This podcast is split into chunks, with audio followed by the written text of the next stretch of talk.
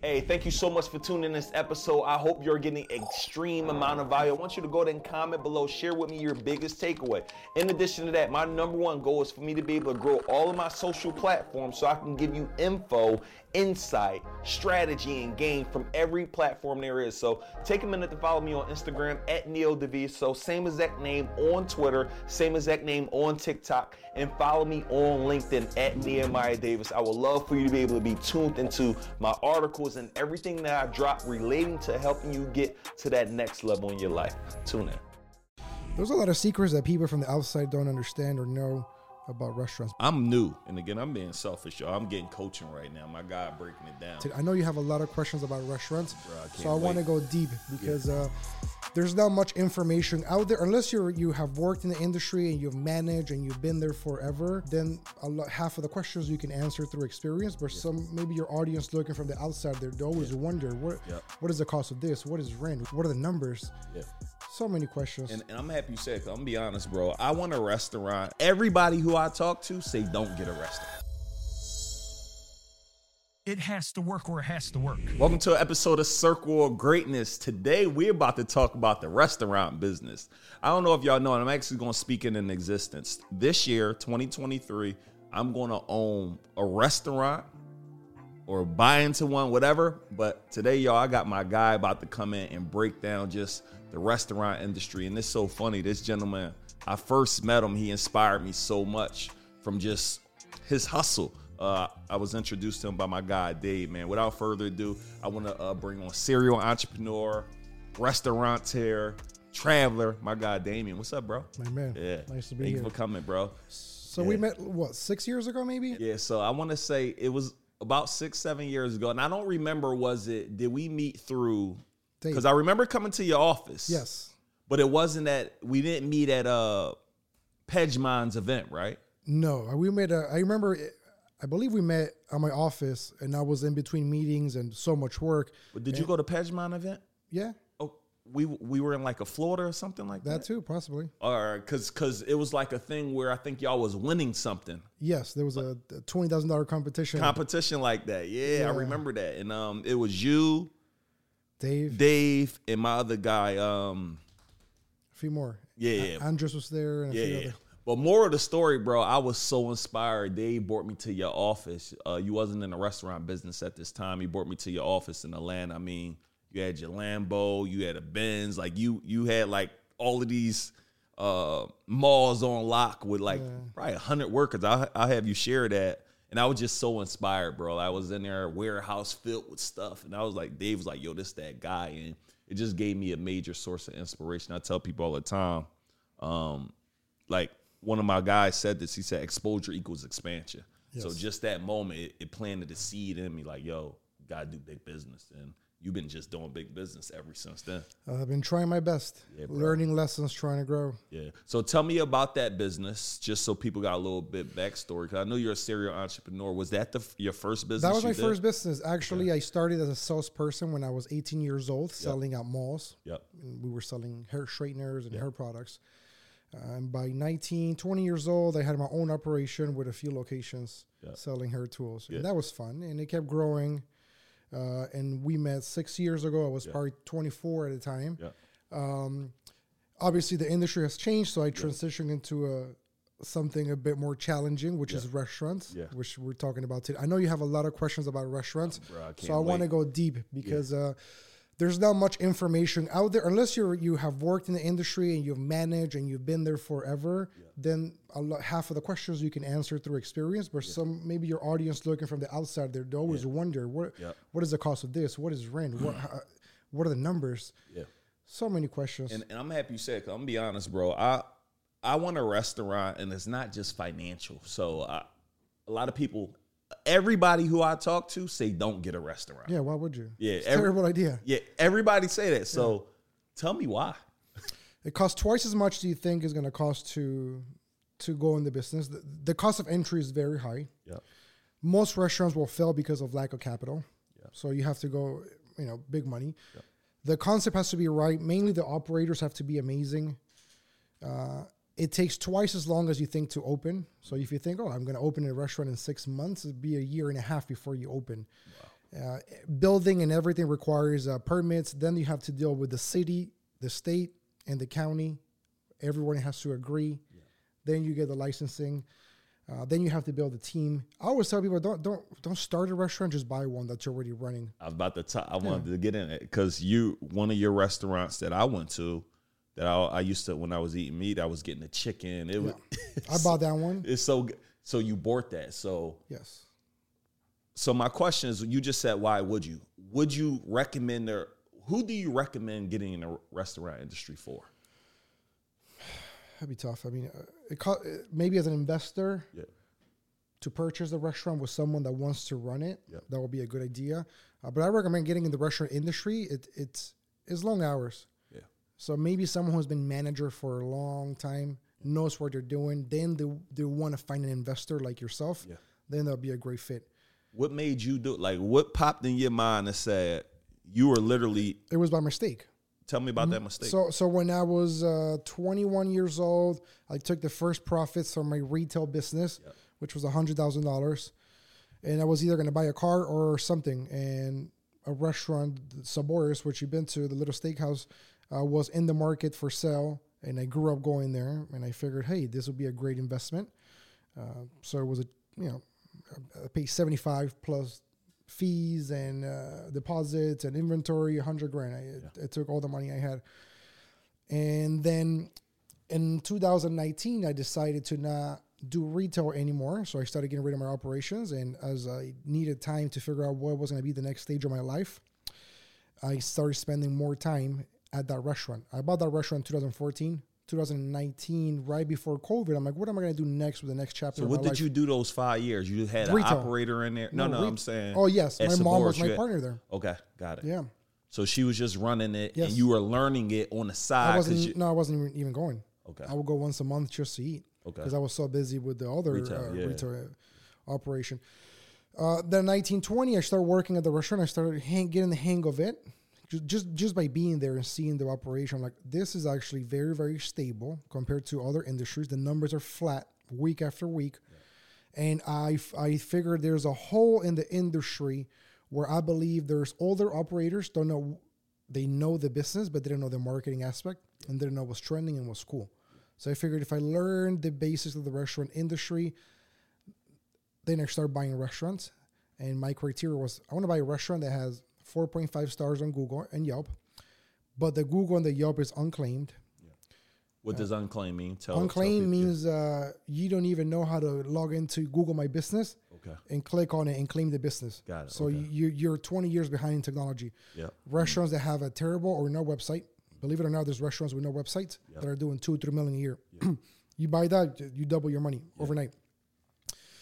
And just terrible Instagram and marketing. Mm-hmm. And we talked about that. Yeah. And that's how the idea came through. I ended up partnering up with my business partner, Miguel, and we acquired a cafe concept, and then we acquired what is now Real Tacos. So step one, because I want to get to step one, of course, decide if I'm going to be an owner, operator, or investor. If you're an operator, yeah, that is your whole life. You're dead 100 hours a week in there. Yeah. You're the dishwasher, the cook, the server, the bartender, everything at the same time. Yeah. Got it. Got it. Yeah. So step two is identify your criteria. You need that criteria is a winning criteria for you. As an investor, yes. As an investor, because you're investor and operator. Like, yes, you're running a bunch. You're running multiple shows. Yes. Yeah. But I think because I don't want people to miss that criteria you just said. Like, you know how many restaurants I go into, and I'm like, bro, what's y'all Instagram? They're like, we don't have one. And we talked about it, like, yo, you just add Instagram to your business, everything could change for you instantly. Yes. So it's just okay, so here's the thing. If they don't have an Instagram, yeah, they probably have a terrible POS system, yeah, or a computer system. Yeah. They probably have a terrible website. Yeah. They probably don't have online ordering. Mm-hmm. They probably don't have updated pictures on Uber Eats or negotiated deals.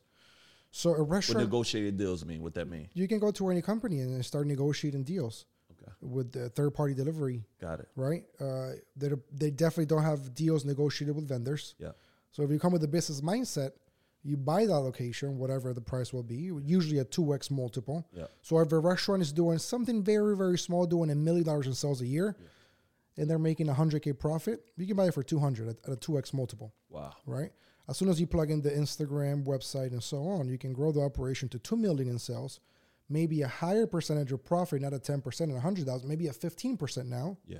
So now you're making 300, right? Because now you're making 15% at a 2 million in sales. So now you're making 300K, and you bought it a year ago for a 2X multiple at 200. Yeah. So you bought it for pennies on the dollar. Yeah.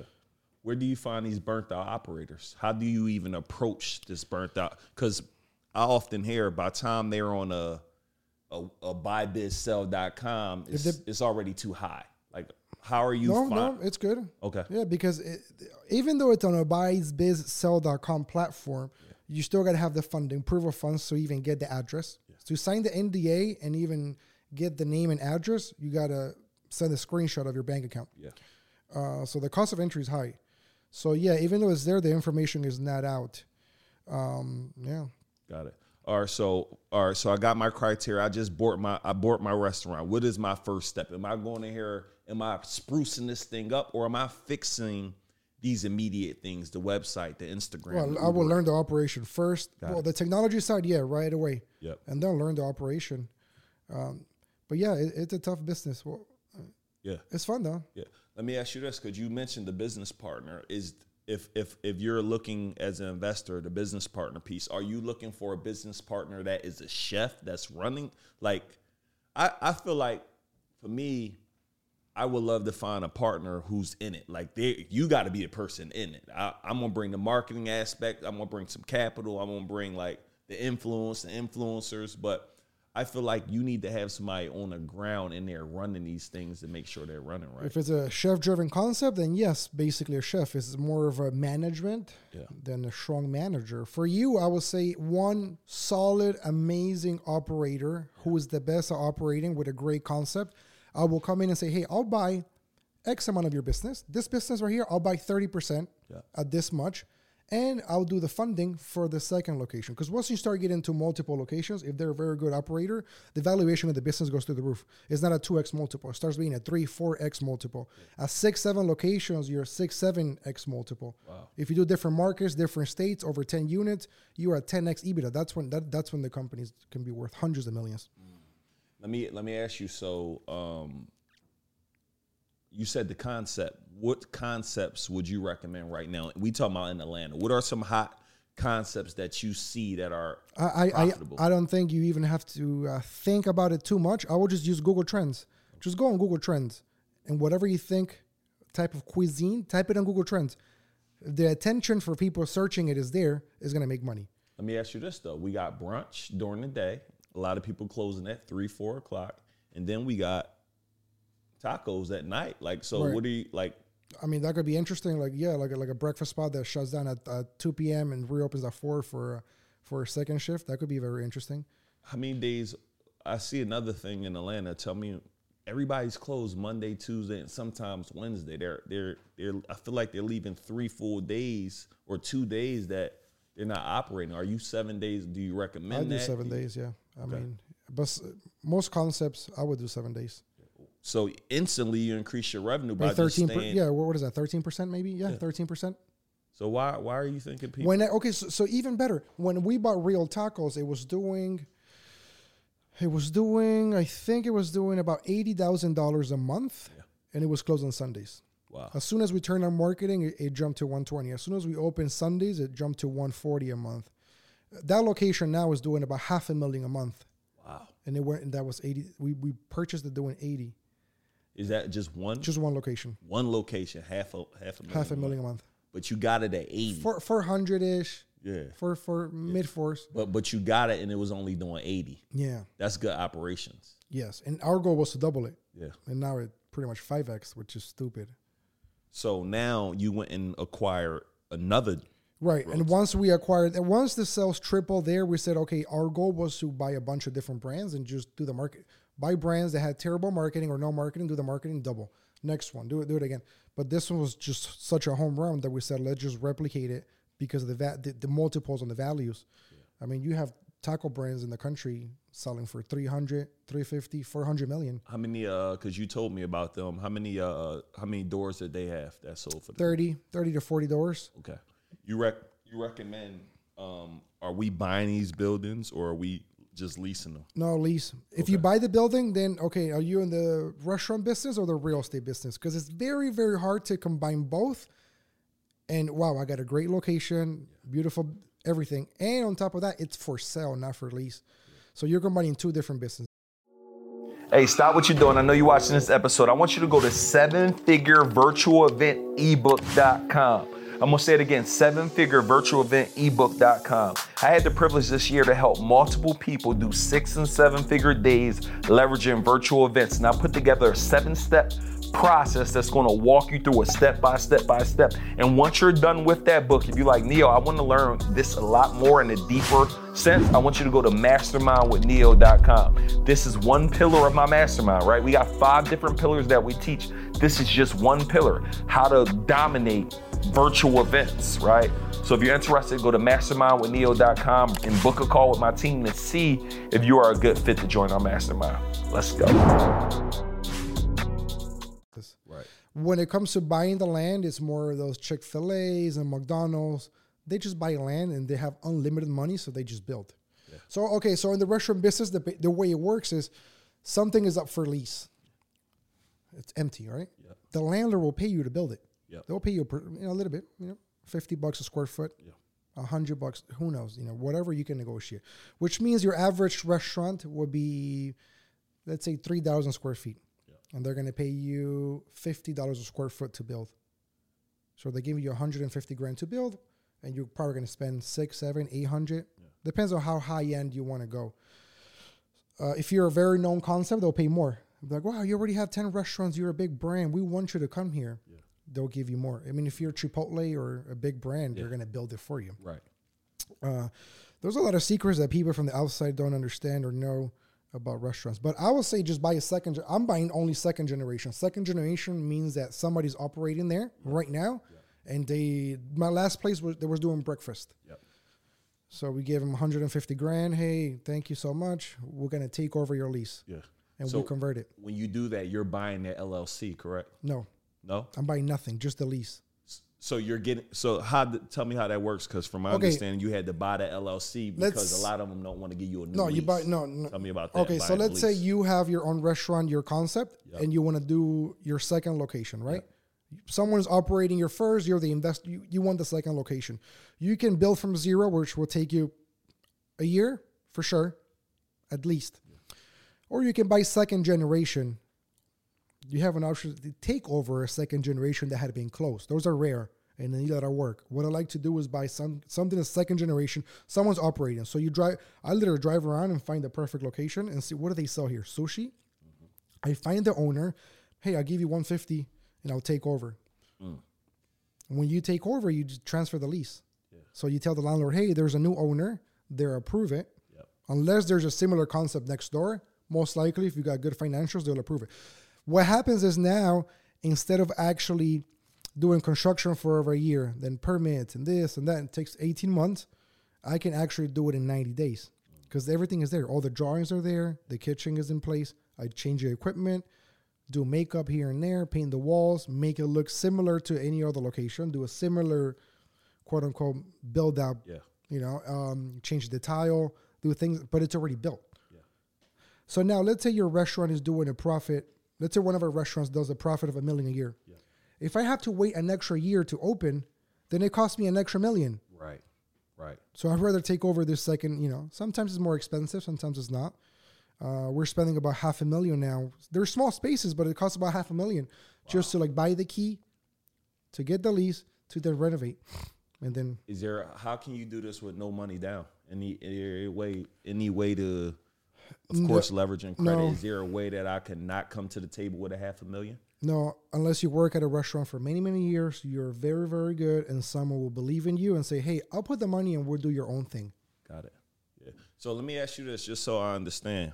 So when I get this concept, the liquor, I get everything. When you say the liquor license, if you don't know how to do it, you got to pay a lawyer about $7,000. Yeah. Or you can do yourself. The liquor license here in Georgia is about $7,500 per year. How long it take to get? It can take months. You got to do fingerprints. So then you have to get the city. So I can't get that from the, like when I go buy an operating business. Okay, you buy spot operating already, and you want to change it to liquor already. Like okay, but you want to keep that sushi and be the sushi place, or you want to change it? Let's say give me both. Okay, so you sell sushi. You got a great sushi spot. Yeah. I love it. I want to buy your business. When I buy it, I'll do a contract with you that I can operate with your license until I get mine. Because obviously the city is not going to say, hey, shut down because there's a change of ownership. Yeah. So I can use your license and start doing mine. Okay. And then when mine comes in, now I have mine. Okay. But it's known in the industry, hey, I'm going to sell you my business. You can use my license until you get yours. Let me ask you this. So this may be for a beginner, right? And again, I'm being selfish, y'all. I'm getting coaching right now. My guy breaking it down. He broke this down on the phone. I be calling, bro, what about this? So now y'all get to hear the conversations we have. So for me, right, I'm new, right? I'm like, yo, what if I went and bought a concept that's already running brunch that I like already? Can I just change the name and just... Yeah, but if it, yes, you can do that, but I wouldn't even change the name. And I will actually only invest into something that's been open for 5 years. If you've been open for 5 years, it's hard to go out of business. If you survive 5 years with no marketing and you survive COVID, yeah, you're not going to go out of business. It only could be better. So yeah, so that's the main thing is it got to be open for over 5 years. If it's open for a year or two, you're basically just buying the lease. Yeah. They're losing money, bleeding money. Hey, just take it. And that's still good, even if I'm changing the concept, because I'm not doing all the extra stuff. If you're changing the concept, people will not come. Yeah. The old customers, they're gonna, oh, what is this? It's even something new. Yeah. But sometimes you leave your pride in the dude. Real Tacos is. I didn't think it was a good name. It was somebody else's last name with two R's, and we said, "Fuck it." It's RREAL. Right. Okay. And we said we're gonna keep the name. I actually like the name. I feel like it's marketable. It. Yeah. Now we love it. But if it's already got a name, I wouldn't even change it. Yeah. So give me, y'all went from 80 to 500K on one location. Give me a few marketing hacks or a few things that somebody can do, right? And somebody's listening to this, got a restaurant, bro. They're trying to just double their revenue. What are some things they can do, right? Instagram. So we have a thing where 2% of our revenue, the goal is to do 20 million this year. 2% of that revenue goes into marketing. 2%. So every location has 2%. Obviously, we run it like a franchise. We franchise our own, corporation. Like a percentage goes to the office for office management and C-level executives, and another 2% goes into marketing. And that 2% in marketing, we just blow it. Which usually the average is 0, and we just 2%. So let me add, when you say marketing, like when you say Instagram, is this hiring an employee, getting everybody that come in, getting them to take their, like for me. I would do that, yeah. I would have, listen, if you own a restaurant, you need a dishwasher. Yeah. You need a content creation team as well. And most, bro. No, none, 0. Bro, I be on Instagram, and it's even some popping websites, bro. 0, yeah. They're not posting on their gram. You're leaving money on the table. Well, you have so many as a restaurant operators, you got so many things going on that you're like, okay, today at 3 p.m. I'm going to post this amazing picture. And at 3 p.m. something broke and you're running to Home Depot. Yeah. So it becomes impossible to actually do it. So you got to I will hire somebody. What we did, it was becoming a problem for us and with different concepts. We said, okay, the next hole in the industry is creating an agency that can do the marketing for restaurants. Mm-hmm. And that's what we have now. Mm-hmm. And we have now 10 employees in Argentina that do most of the marketing and the team over here that do the rest of the marketing, content creation. And we work with a lot of restaurants now that do the content for them and for us as well. How important is, and this for me, I think people don't do a good enough job with UGC, user generated content. How are y'all grabbing that and using that in y'all marketing right now? Well, I mean, obviously most of the restaurants that are trending, they have the green wall with, so we have, the stupid neon sign and things like that. Things like that. Listen, if you have 1,000 followers and you're posting it and you got 10 customers a day, that's like 10,000 people that could potentially see that. Yeah. And they got the geolocation tag as well. And resharing customers. Instagram ads. We about 1% of our revenue we respended on Instagram ads. You got to do Instagram ads. And then I would do each concept has different things that go viral on social media. So I will keep trying different things. For us, most of the concepts is reels right now. Yeah. So creating good reels, and what once you get a home run, repeat it.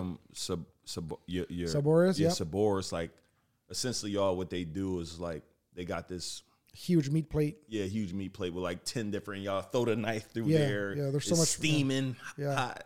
Yeah, and I'm like, man, if I turned vegan, vegetarian, so I'm like, I would have probably ate all the steak before. You know what I'm saying?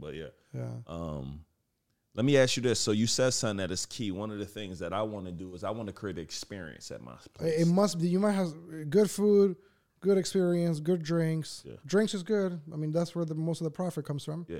The cost of goods on drinks is not the same as meat. A steakhouse will have a very high cost of good versus a bar who's selling liquor that you can just shelf and it's not going to go bad. Okay. So let me ask you that. So with that being said, how much of revenue out of the 500, let's say, is liquor? 33%. So all of our locations right now at 33, which is very high because we were aiming, okay, what is the hottest thing right now that I think I can do? Tacos. Yeah. Tacos is so hot. And what is the hottest drink in the world right now? Margarita. Mm-hmm. And what is the hottest liquor? Tequila. Mm-hmm. And what is the hottest type of taco? Birria. So this is all Google Trends. Yeah. I look on Google Trends. If you look at sushi has gone crazy over the past few years. Yeah. You go to a sushi place, you cannot get a reservation at a good place. That's a fact. Okay. We was in Vegas, man. And we had to wait, bro. It was like so 15, you go on Google Trends and whatever concept you're thinking of, when you type it in and you look at the trends for the past 15 years, if it's flat, if the industry is not taking you up, why would you want to be in something flat? Yeah. Everything that's hot we add to the menus. Dine-in liquor sales, obviously our concept that has higher numbers is 33%. Dine-in itself is 42%. Yeah. 33 is for the whole thing because actually we have a lot of takeout. What is your number one platform for takeout right now?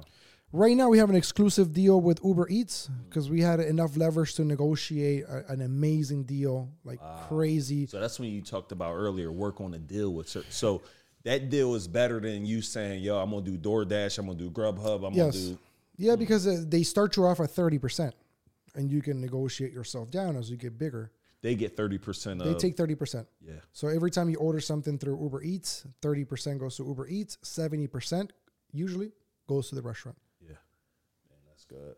Yo, you know what I never get, bro? And it's very rare, and I feel like they don't do a good job, and I don't know if this is prohibited. But why don't I ever get text messages from any restaurants I go to? Like, they need to start treating these things like we talked about digital marketing. I asked you last year. I was like, hey, Neo, what was the best thing you learned this year? And you were like, you thought about it for 10 seconds, and you said, text marketing. Yeah, text marketing. Why aren't they doing this, bro? They're not. I don't have one message from other than your reservation.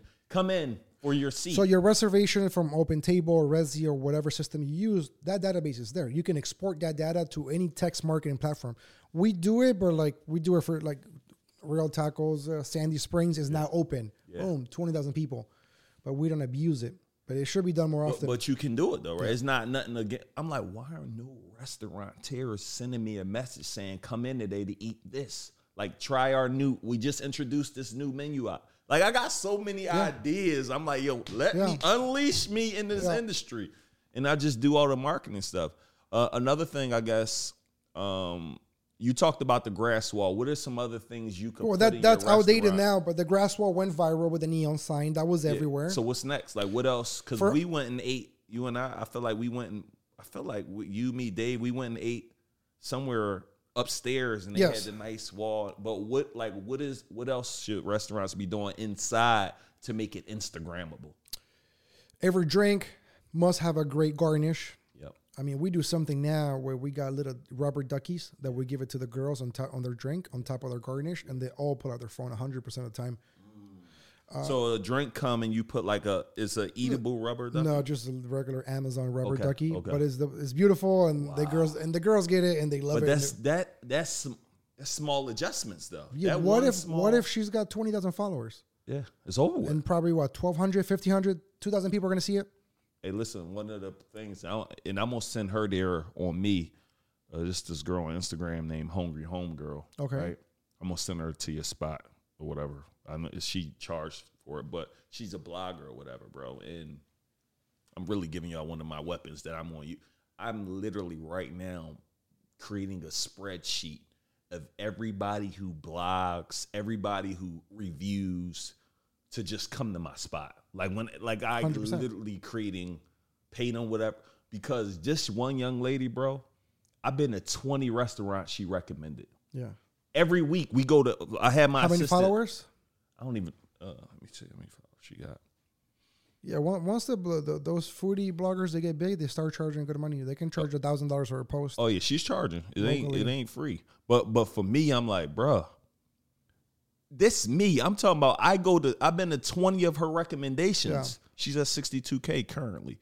But look at, like, I've been to 20 of her spots. So imagine when I get 20 of her to come to my spot. These people are just gonna keep going. So it's like, I just feel like, yo, we got to become better at marketers. The restaurant industry is way behind in marketing. Here's the thing. Every marketing agency for restaurants don't know shit about restaurants. So they get fired right away. Yeah. Or they don't know really what they're doing. Yeah. We as our restaurant agency side, we run restaurants as well. So we know the ins and outs of the business. Share with me some mistakes from last year that might have just hit you, like something that happened that was like, dang, I didn't account for that. Last year was a very good year. If you had any, because no, I mean, we have mistakes every day. But we did a pretty good decisions last year. Yeah. But the years before, I mean, how many businesses did you do that you failed? A lot. How many? 10? 5? At least 4 or 5. Yeah. 4 or 5 that you gave a year or 2 years in? Easily done. Yeah. So same here. I guess so many lessons that you learn, eventually you put them all together and you start doing things a little bit better. I think the biggest mistake once you start doing somewhat good things is saying yes to many things. I think the most money you're ever going to make is saying no. I say no to everything. Wow. The most money you ever make is saying no.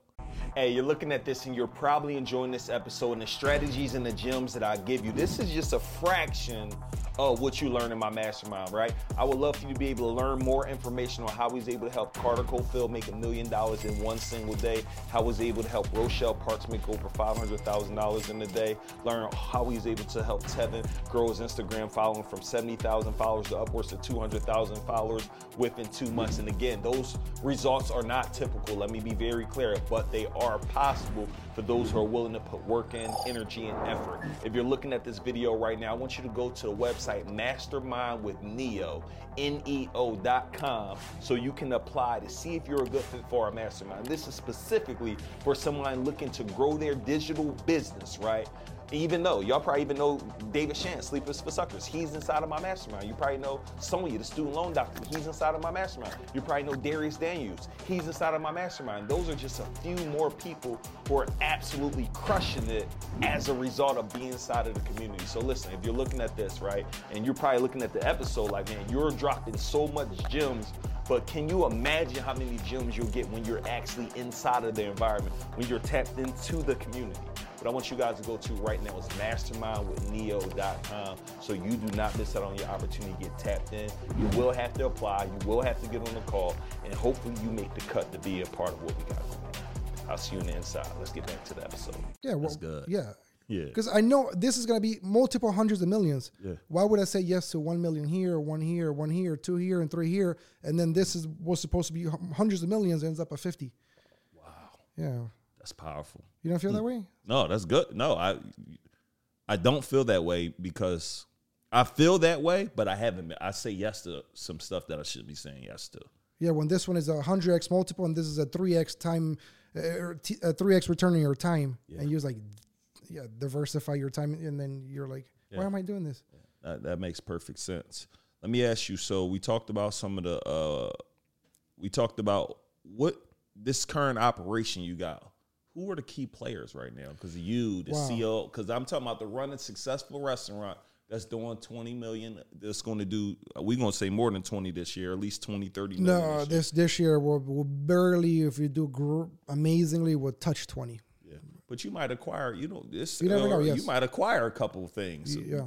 More of it though, who's on the team to help make this make sense. So we have our COO, Miguel, our main partner, amazing. Yeah. He's basically me, but he loves people and operations. Yeah. And I love numbers and systems and growth. Yeah. He loves the growth of people. I love the growth of systems. Mm-hmm. So it's perfect match. Yep. Then we have obviously Wilson, who's a great director of operations, who started as our basically first hire, and now is a partner. And then we have a system of partnerships. 10% of our company in Atlanta is owned by employees. So tell me about that concept. You told me about that when I was at your taco spot. It's changing the game, and it's an insurance policy to the operation. If one day we have a big exit, everybody's getting paid. Yeah, so exciting. 10% of the company in is that phantom equity? No, listen. 10% of the location, 10% of equity in let's say you're going to open location number 5. Yeah, you have 200 employees. Yeah. Out of those 200, you choose the best 5. They get 2% each. Wow. So you might get 2 chefs. They don't even have to work there necessarily. Yeah. This is people that are holding it down, doing an amazing job. They're growing.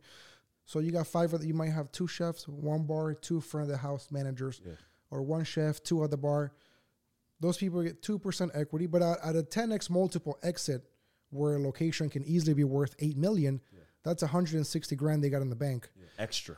Yeah, and not only that, if the location does, let's say, 800,000 in profits a year, that's an extra 16,000 on top of their salary. Yeah. It's a lot in the food industry. If you keep growing and you have 2, 3, 4 locations after a couple of years, now you're probably making 40, 50, 60 extra in your because of your equity on top of your salary. So now we can have, eventually the goal is to have bar managers making 150, chefs making 160 as they keep growing. But peep this, which is so crazy. Guess what?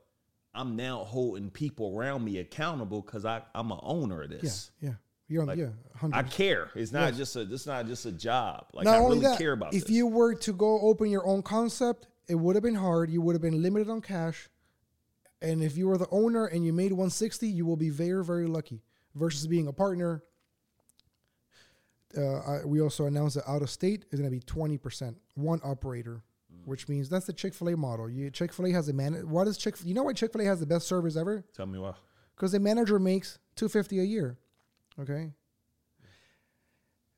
A fast food restaurant manager makes $250 a year. Wow. That's crazy. That's unheard of. It's usually 55, 60. Yeah. If you're great, you get 70. Yeah. That's the average. So they get 3, 4, 5 times more. That's why the service is so good. Yeah. And they're supposed to work there at least 40 hours a week. And they cannot have 2 locations. Yeah. And there's, like, I don't know how many thousands of applicants every year, and just like a small fraction of a percentage get chosen. Yeah. What are some key things you took from the Chick-fil-A model and put them in y'all models?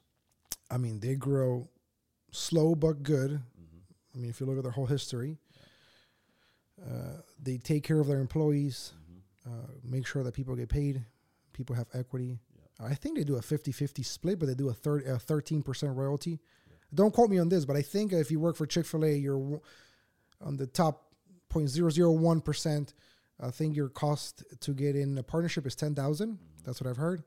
Opening the location is roughly $2 million. Yeah. Today, bro, I'm spending $500,000 painting a place, and crazy. I have my own construction crew. Yeah. Today, with $1 million, you're barely doing plumbing, and the hood. A good hood system can be $100,000. The walk-in cooler. Yeah. $20,000. The margarita machine, 6, 7. A good ice machine, 7. Right. Like, once you do the math, you are. That's why you got to buy a spot that's already in existence. Yeah. And then they do a 13. From what I know, what I've heard is a 13% royalty, and then whatever's left over, they split it after they recoup the investment of $2 million average that it costs to open. And I think they're doing like $5.5 million now per location AUV. Wow. So if you want to research restaurants and what they're doing, type in whatever name you can think of, AUV, average unit volume, and you'll be surprised. A lot of places, some places you think they're doing more, they're actually doing only $1 million. Then let me ask you, what are running great? What is the net profits on a restaurant? What's the average percentage? And then I guess running lousy. All right, let's talk percentage. Yeah, let's do that. for single unit operators, independent restaurants, it could be anything. They don't know. It's hard to track. Yeah. It could be 5%, 10%, 15%, 20%. Who knows? Yeah. It's not once the operation starts growing and gets bigger, that's when you actually start tracking the numbers. Yeah. I will say 12 to 15%, and some great concepts are doing more. We're doing roughly about 20, yeah. Give or take. But we reinvest everything back into the company.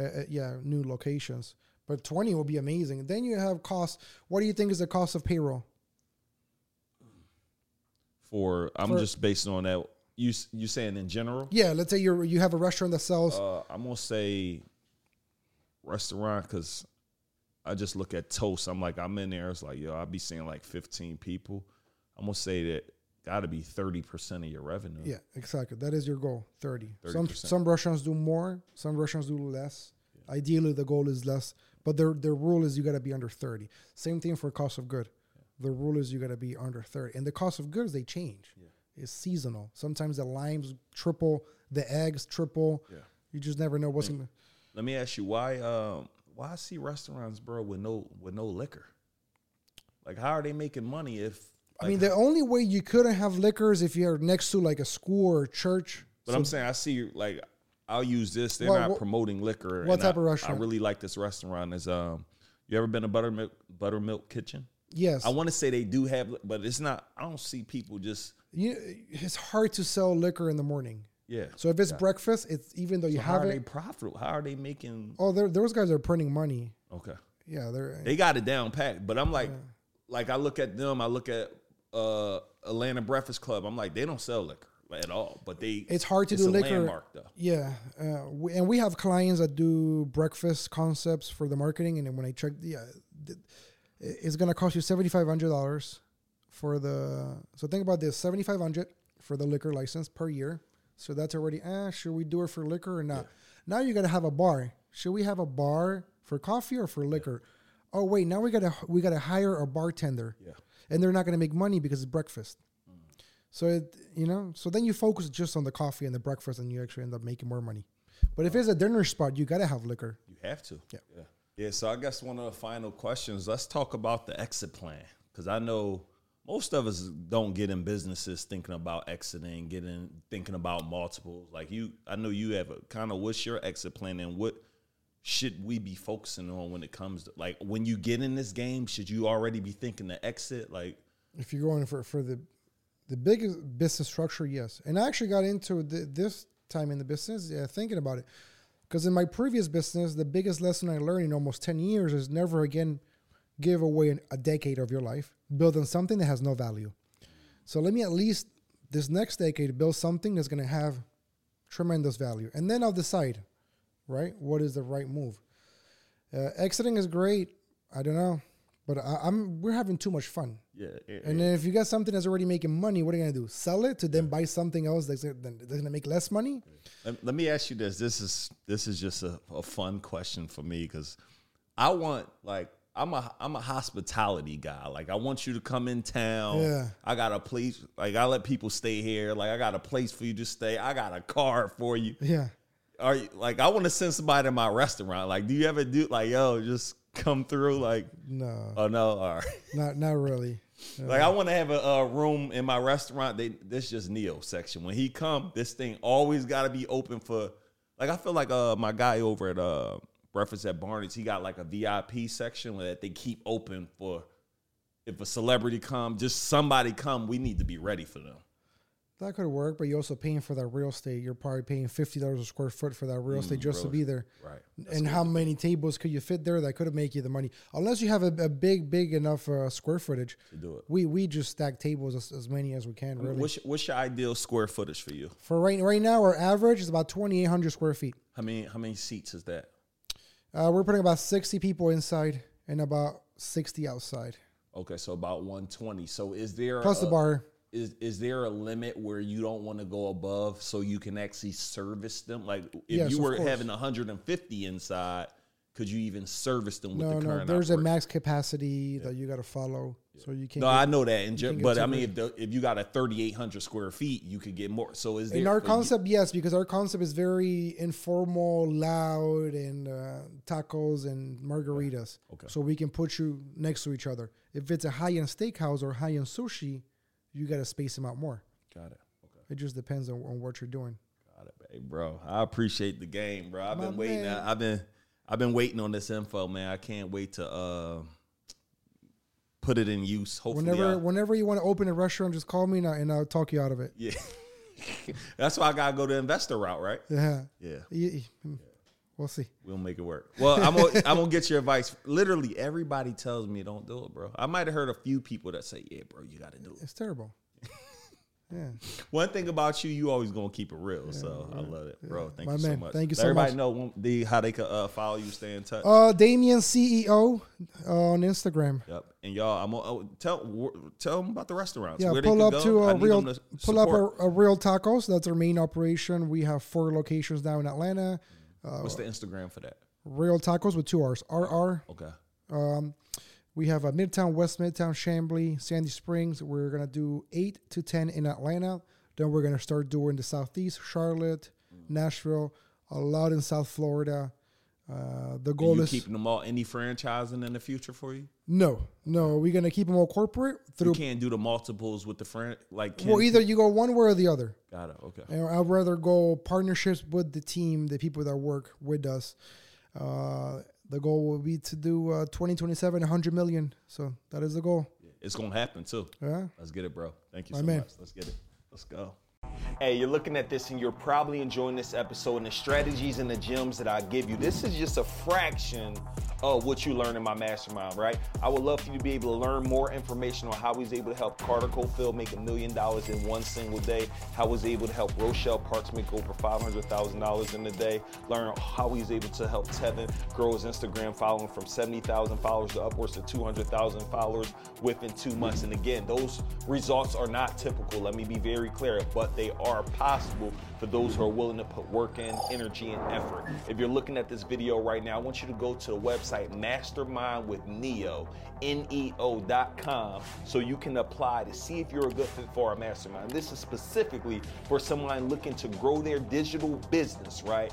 Even though, y'all probably even know David Shands, Sleepers for Suckers, he's inside of my mastermind. You probably know Sonya, the student loan doctor, he's inside of my mastermind. You probably know Darius Daniels, he's inside of my mastermind. Those are just a few more people who are absolutely crushing it as a result of being inside of the community. So listen, if you're looking at this, right, and you're probably looking at the episode like, man, you're dropping so much gems, but can you imagine how many gems you'll get when you're actually inside of the environment, when you're tapped into the community? What I want you guys to go to right now is MastermindWithNeo.com so you do not miss out on your opportunity to get tapped in. You will have to apply. You will have to get on the call. And hopefully you make the cut to be a part of what we got going on. I'll see you on the inside. Let's get back to the episode.